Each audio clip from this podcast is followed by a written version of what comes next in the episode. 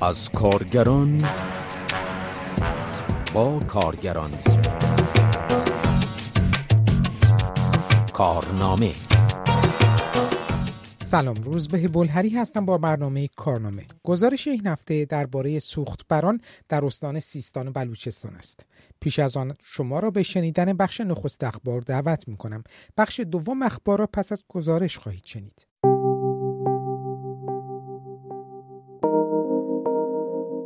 نشریه پیام سندیکا در ایران خبر داد که دویست کارگر شرکت آویژه در پالایشگاه نفت سنگین قشم با درخواست برای تصویه دستمزد و مزایای خود تا اول اسفند امسال اعتصاب و در محوطه این واحد صنعتی تجمع کردند.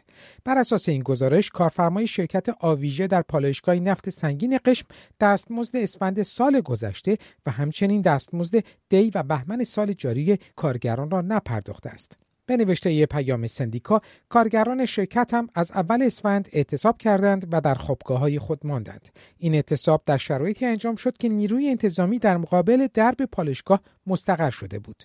در این ارتباط سندیکای کارگران فلزکار مکانیک ایران و گروه piping و اکیپ پروژه‌ای ها حمایت خود را از کارگران شرکت آویژه اعلام کردند.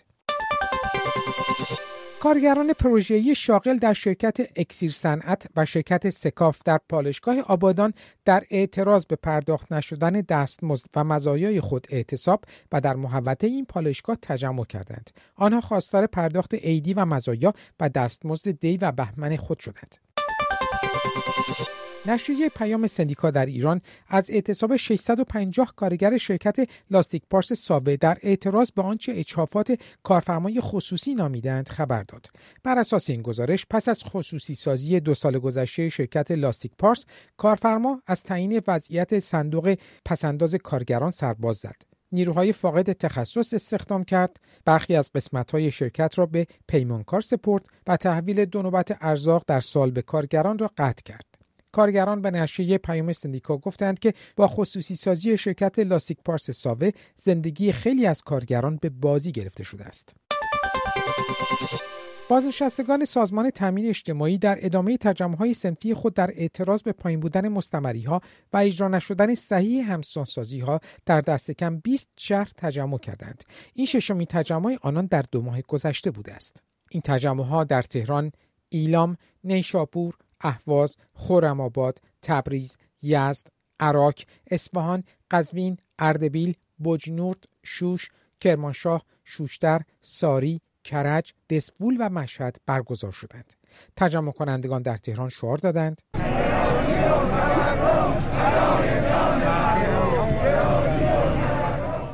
شعار تجمع کنندگان در اهواز را بشنویم. ظلم و ستم کافیه سفره ما خالیه. صندوق بازنشسته سرقت دزدان گشته. صندوق بازنشسته سرقت دزدان گشته. و در نیشابور. این عزیزان سالهای سال توی این مملکت زحمت کشیدن و رنج بردن. اما حالا چیزی که نصیبشون شده سفره های خالی و نون خالیه همیشه باید یا نون خالی بخورن یا کفش پاره بپوشن یا لباس دست دوم بخرن. و تجمع ساری.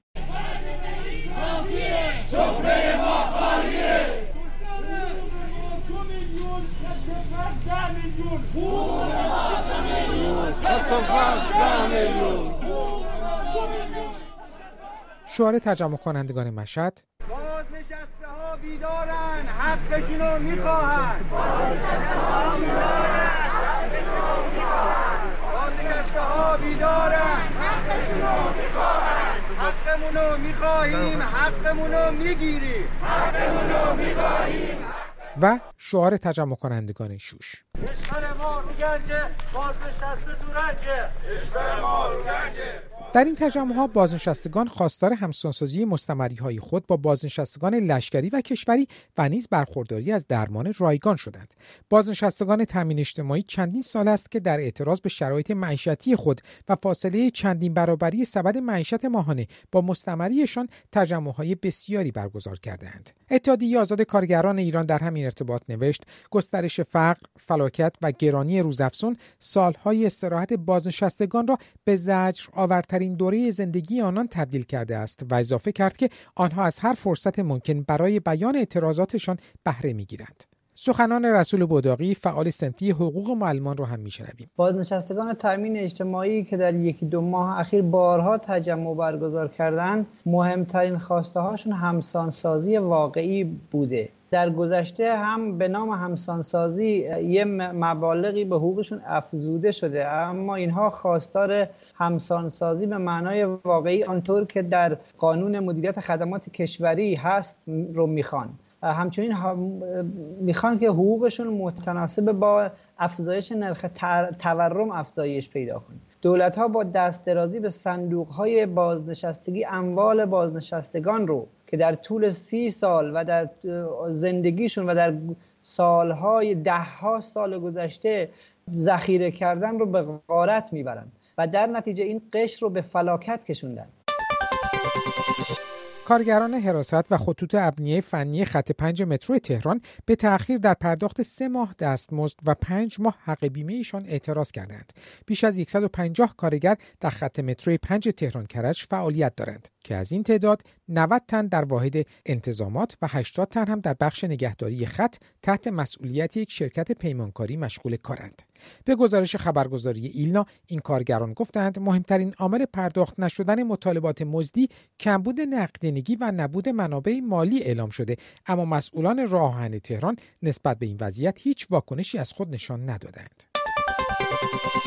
کارگران شرکت هپکو در اعتراض به تحقق نیافتن وعده های مسئولان دولتی تابوت هپکو را به صورت نمادین در های عراق حمل کردند. کارگران سپس در نزدیکی ساختمان تامین اجتماعی عراق تجمع کردند. پس از این تجمع بود که محمد شریعت مداری وزیر تعاون کار و رفاه اجتماعی در توییتی از حل مسئله تهاتر بدهی هپکو خبر داد. در همین حال به گزارش خبرگزاری ایسنا محمد حسن آسفری نماینده مجلس از عراق با اشاره به پرداخت نشدن دو ماه دستمزد و اعتراض کارگران هپکو از رئیس مجلس خواست تا مطالبات کارگران را در شورای عالی سران قوا پیگیری کند. همچنین علی اکبر کریمی نماینده دیگر مجلس از عراق خواستار واریز شدن دستمزد موقعه کارگران هپکو شد. شماری از معلمان مدارس غیر انتفاعی از برخی از استانهای ایران در مقابل مجلس تجمع کردند. این معلمان خواستار استخدام مانند معلمان حق و تدریسی، نهزتی، پیشتبستانی و نیروهای خدماتی شدند. از مسئولین کشور دیگر حمایتی نیست. اگر شما عادلی چرا از ما غافلی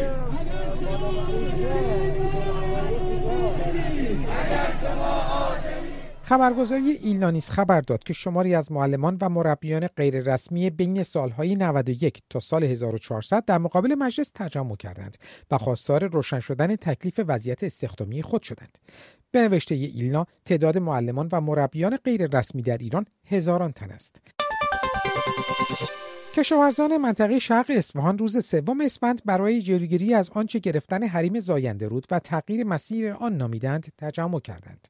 در فیلمی که در شبکه های اجتماعی انتشار یافت یکی از کشاورزان گفته است. کشاورزان شرقند که بعضی خراب دیجونه فسنه برومدن اینجا برای حریمی زاینده روزه گرفتن. دوباره صاف کرده بودیم جاده کرده بودیم. حالا دوباره حریمی رودخونه رو گرفتن. و اومدیم کورش کنیم.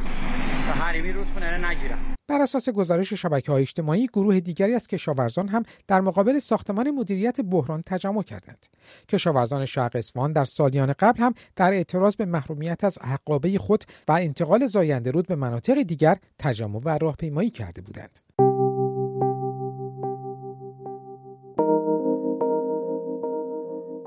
تیراندازی در منطقه مرزی سراوان در استان سیستان و بلوچستان برای چندمین بار موضوع سوختبری و سوختبران در این استان را مطرح کرد.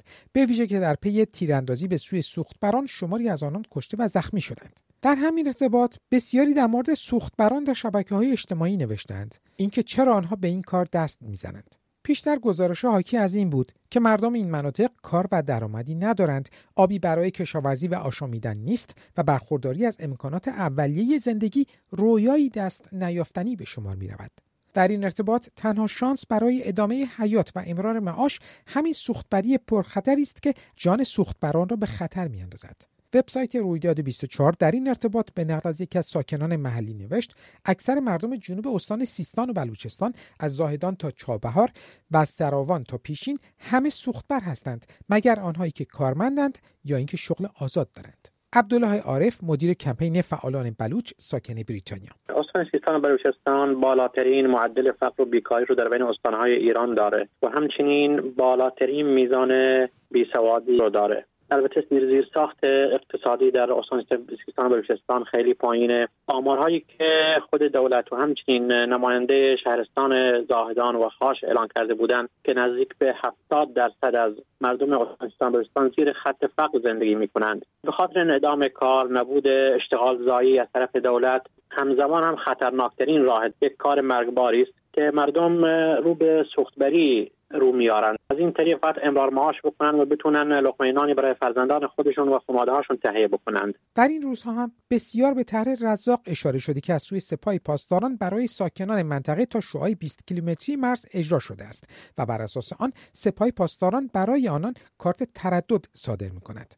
اما به نوشته رویداد 24 طرح رزاق طرحی غیر کارشناسی بود و کمک زیادی به معیشت مردم مرزنشین نکرد. عبدالله عارف. طرح رزاق به نظر ما یک طرحی که برای دور زدن تحریم هاست بیشتر و همچنین یک منبع درآمدی برای سپاه خواهد بود. چون این بنزین ها بعضی از راننده های بعضی از مزشینان داده خواهد شد که ببرن پاکستان بفروشن. به دولت پاکستان فروخته نمیشن اما در بازار سیاه پاکستان به فروش میرن. کاری که الان دارن سوخت برا می‌کنن. خب ما میگیم چجوری الان کار این سوخت برا قاچاقی یا قاچاق مطرح میشه ولی وقتی خود دولت انجام میده؟ صورت قانونی میشه. فقط فرقش اینه که صدها هزار خانواده بلوچ دستشون از این کار کوتاه میشه. یعنی مبلغی که درآمدی که از این طرح وارد جیب سپاه خواهد شد کاملا قانونی اما اگر بلوچ این کار رو انجام بده یا شهروند بلوچ که بر اثر فقر و بیکاری بر اثر بر اثر سیاست های دولت که زمینه اشتغال زایی رو در این استان فراهم نکرده نزدیک 40 سال است هنوز توسعه درست حسابی اتفاق نیفتاده. از بسلاح کار و از اینکه منبع درآمدی داشته باشند منع می‌کنند. روزنامه ایران حدود دو سال قبل در مورد سوخت برا نوشته بود برای رسیدن به مرز و رساندن گازوئیل مجبورند از میان رودخانهای فصلی بگذرند از مسیرهای سنگلاخی عبور کنند و با دست کم دو هزار لیتر سوخت کوهها را بالا بروند که تصورش شبیه یک کابوس میماند. به نوشته این روزنامه راهی که سوخت بران انتخاب کردند ناهموار و پردست انداز با پرتگاه های خطرناک است. چرخ ماشینشان لبه پرتگاه است و این راه مطمئنی نیست چرا که هر روز خبری از واژگونی یا مرگ یکی از رانندگان میپیچد توی شهر. عبدالله عارف مدیر کمپین فعالان بلوچ درباره این خطرات می‌گوید. اولا سوختوران ناچارند که از راه های مرزی عبور کنند. راه های مرزی راه های ناهمواری از بین کوه و کلا راه های خاکی. گاهی وقت از رودخانه ها عبور می‌کنن که با سیلاب گرفتار میشن. از طرف دیگر دولت همیشه نیروهای نظامی و انتظامی همیشه سوختوران را مورد هدف قرار میدن.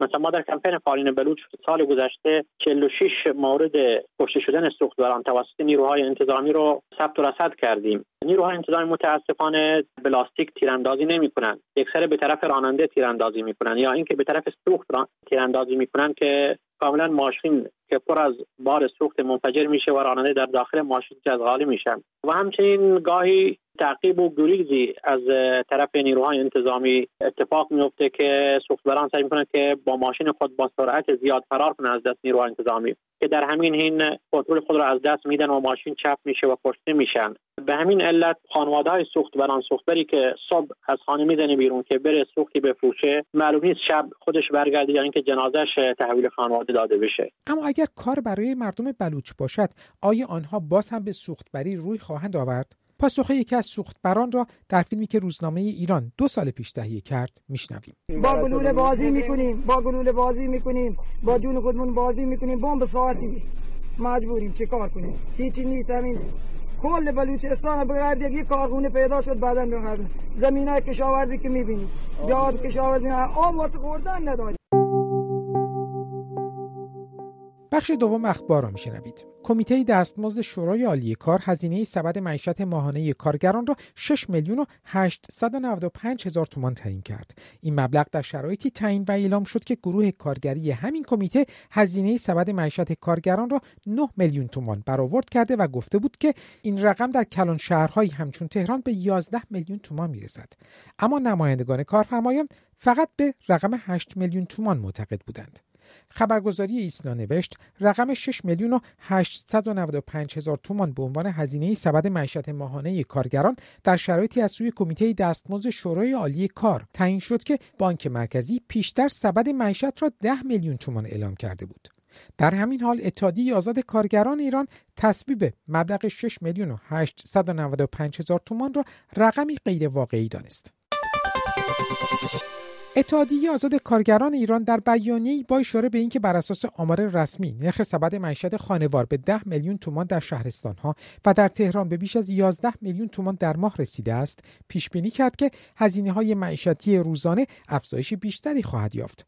این تشکل نتیجه ناتوانی کارگران در تامین نیازهای معیشتی خانواده ها را تعمیق فقر فلاکت عمومی گسترش بیکاری فروش اعضای بدن اعتیاد دستفروشی، کولبری و سوختبری بر پدیده های مانند کار کودکان و تنفروشی زنان دانست. در این بیانیه اشاره شد که کارگران و اقشار کم درآمد جامعه توانایی تأمین مسکن ندارند و شاهد گسترش کارتونخوابی، گورخوابی، چادرخوابی و ماشینخوابی هستیم. اتحادیه آزاد کارگران ایران با اعلامی که حکومت تلاش می کند از قبل پرداخت پایینترین نرخ دستمزد به کارگران به سودهای کلانتری برسد به طرح دستمزد توافقی اشاره کرد که به توصیف این تشکل کارفرما می تواند به راحتی و به طور قانونی دستمزد کارگران را برای سال جدید تا نزدیک به حداقل دستمزد کاهش دهد و یا در خوشبینانه ترین حالت منجمد کند. این تشکل کارگری در پایان بیانیه خود خواستار افزایش حداقل دستمزد سال 1400 به بالای 12 میلیون تومان در ماه شد. کانال تلگرامی صدای مستقل کارگران گروه ملی فولاد با اشاره به بحث‌های مربوط به حداقل دستمزد ماهانه کارگران نوشت تنها تعیین تصویب حداقل دستمزد 12 میلیون تومانی می‌تواند اندکی از افزایش فشار بر خانواده های کارگری جلوگیری کند. و از آنجا که خط فقر 11 میلیون تومان تعریف شده هر پرداختی کمتر از آن دردی از مشکلات بیشمار کارگران را درمان نخواهد کرد و قابل پذیرش نیست. این کانال تلگرامی افزود دستمزد 12 میلیون تومانی کمترین میزانی است که یک خانواده کارگری برای رفع نیازهای اولیه خود نظیر خوراک، پوشاک، مسکن و آموزش و درمان به آن نیازمند است. به نوشته صدای مستقل کارگران گروه ملی فولاد نرخ تورم نقطه به نقطه حدود 49 درصد است و بحران معیشت بیش از هر زمان دیگری زندگی کارگران مزد بگیران و بازنشستگان را در معرض تهدید جدی قرار داده و هر روز شاهد گسترده تر شدن فقر و افزایش شکافهای طبقاتی هستیم. این کانال تلگرامی درباره طرح دستمزد توافقی دولت حسن روحانی و افزایش نیافتن دستمزد در سال آینده نوشت قانونی شدن این طرح زنگ خطری برای تمامی کسانی است که جز فروش نیروی کارشان هیچ ابزاری برای گذران زندگی ندارند. صدای مستقل کارگران گروه ملی فولاد این طرح را در ضدیت کامل با مقابل نامه 132 سازمان بین المللی کار دانست که دولت جمهوری اسلامی آن را پذیرفته امضا کرده و متعهد به اجرای آن شده است. آمار بانک جهانی حاکی است که ایران در حوزه اشتغال زنان در بین 182 کشور جهان در رتبه 177 قرار دارد. اعظم بهرامی کنشگر حوزه زنان ساکن ایتالیا. کشورهای همسایه ما مثل قطر 56 7 دهم درصد زنانشون مشغول به کار هستن شاغل هستن. در ترکیه این آمار حدود 34 درصده در حالی که در ایران چیزی حدود 17 ممیز 3 دهم درصده. و این نشون میده که چطور تبعیض جنسیتی در حوزه اشتغال افزایش پیدا کرده. آمار خود ایران به تازگی نشون میده که بیش از دو میلیون سرپرست خانوار در ایران مشمول بیمه بیکاری و انواع دیگه از بیمه, بیمه هایی که می‌تونه فضای امنیت شغلی رو برای کارگران ایجاد کنه رو در شامل اونها نمیشه. از طرفی ما دو تا موضوع بسیار مهم داریم در بخش کارگران روزمزد و کشاورزان که اینها هم زنانی که در بخش کشاورزی کار می‌کنن که اینها هم بخش زیادیشون شامل قوانین کار و حتی روز شمار ساعت های کاری نمیشن. آماری نشون می‌داد که در سال 2018 در سطح جهان تنها 18 کشور بودند که به لحاظ قانونی مردها این امکان رو داشتند که برای اشتغال زنانشون حالا که سرپرستی اونها رو به نوعی به عهده دارن در تعریف قانون ما یعنی شامل همسر، پدر، برادر یا پدر بزرگ و امثال هم تنها در 18 کشور دنیا به شکل قانونی مردها می‌تونستن روی نوع قرارداد و ساعت کار زنان در اون جامعه تاثیر بذارن. و ما می‌دونیم که ایران هم یکی از این کشورهاست در مجموع نشون میده که نه تنها در سطح جهانی مسئله بسیار مهم حوزه اشتغال زنان به شکل بحرانی داره پیش میره و زنان هر سال کمتر و کمتر به شمار میان در حوزه اشتغال درآمد برابر ساعات کار عادلانه. بلکه در ایران این وضعیت چندین برابر بدتر و وخیمتر با توجه به قوانینی که می‌شناسیم داره پیش میره. و این نشون میده که چقدر حتی سندیکاهایی که در ایران در حوزه کارگری کار می‌کنن زنان رو صدای زنان رو در این من از منظر کار از منظر در واقع برابری جنسیتی نادیده گرفتند. پیش از این روزنامه ایران نوشته بود شیوع کرونا سرهای زیادی در جهان ایجاد کرده که یکی از آنها افزایش نرخ بیکاری است. و البته به نوشته این روزنامه زنان در این زمینه بیش از مردان آسیب دیدند اعظم بهرامی. این آمار وقتی که در مورد نیروی کار و اشتغال زنان صحبت می‌کنیم در واقع درصدگیری می‌کنه این نرخ رو به نسبت جمعیت زنان هر کشور که بالای 15 سال سن دارن و ساعات کار رو 4 تا 10 ساعت بیشتر در هفته در نظر می‌گیره. می‌بینید که با این حساب ما در یک چهارچوب بسیار بازی نسبت به استانداردی که از یه شغل ایمن و کار ایمن و نرمال می‌شناسیم در واقع یه فاصله بازی رو داریم. در مجموع این آمار میگه که در سال 1990 در سطح جهانی 51 درصد زنان با این تعریف ما تقریبا مشغول به کاری بودن شاغل بودند. ولی این آمار در 2020 به کمتر از 46 درصد کاهش پیدا کرده. در مجموع اگر نیروی کار جهانی رو بخوایم در نظر بگیریم 38 ممیز 8 دهم درصد زنان رو تشکیل میدن نیروی کار رو زنان تشکیل میدن. بخشی هم به این می‌پردازه که زنان ساعاتی رو که کارهای بیمزد انجام میدن مثل بخش زیادی از نگهداری از سالمندان کودکان کارهای خونه که مزدی براش دریافت نمی‌کنن به شدت نسبت به سالهای در دهه اخیر افزایش پیدا کرده در جهان به طور عمومی چیزی نزدیک یکونیم درصد مردها به صورت تمام وقت مشغول کارهای مراقبت از کودکان و خانه و به نوعی کار که ما اونها رو کارهای بیموز مینامیم مشغولن. در حالی که این مجموعه برای زنان حدود 22 درصده. استاندار جدید خوزستان با اعلامی که در چند روز گذشته جلساتی درباره وضعیت شرکت نیشکر هفتپه با مسئولان قوه قضاییه و مدیرانی شرکت داشته ابراز امیدواری کرد که حکم دستگاه قضا به نفع تولید و اشتغال باشد تا کارگران با آرامش به حقوق خود برسند و مشکلی برای ادامه کار نداشته باشند. قاسم سلیمانی دشتکی گفت بحث این است که دستمزد عیدی و پاداش کارکنان به موقع پرداخت شود و مانعی ایجاد نشود. این مقام دولتی در این حال گفت که موافق دولتی بودن هیچ کارخانه ای نیست. در این ارتباط کانال مستقل کارگران هفت با اعلامی که استاندار خوزستان علیه کارگران این شرکت اعلان جنگ کرده است نوشت برنامه او مقاومت و توطئه در مقابل روند لغو خصوصی سازی و تلاش برای جلوگیری از دولتی شدن شرکت نیشکر هفتپ است. بر اساس این گزارش سخنان قاسم سلیمانی دشتکی اظهار نظر ساده ای نیست و نشان دهنده برنامه ریزی برای تهاجم به کارگران هفتپ است. کانال مستقل کارگران هفتپ در این حال به سکوت قوه قضاییه در پرونده خلعیت امید اسدبگی کارفرمای خصوصی نیشکر هفتپه اشاره کرد.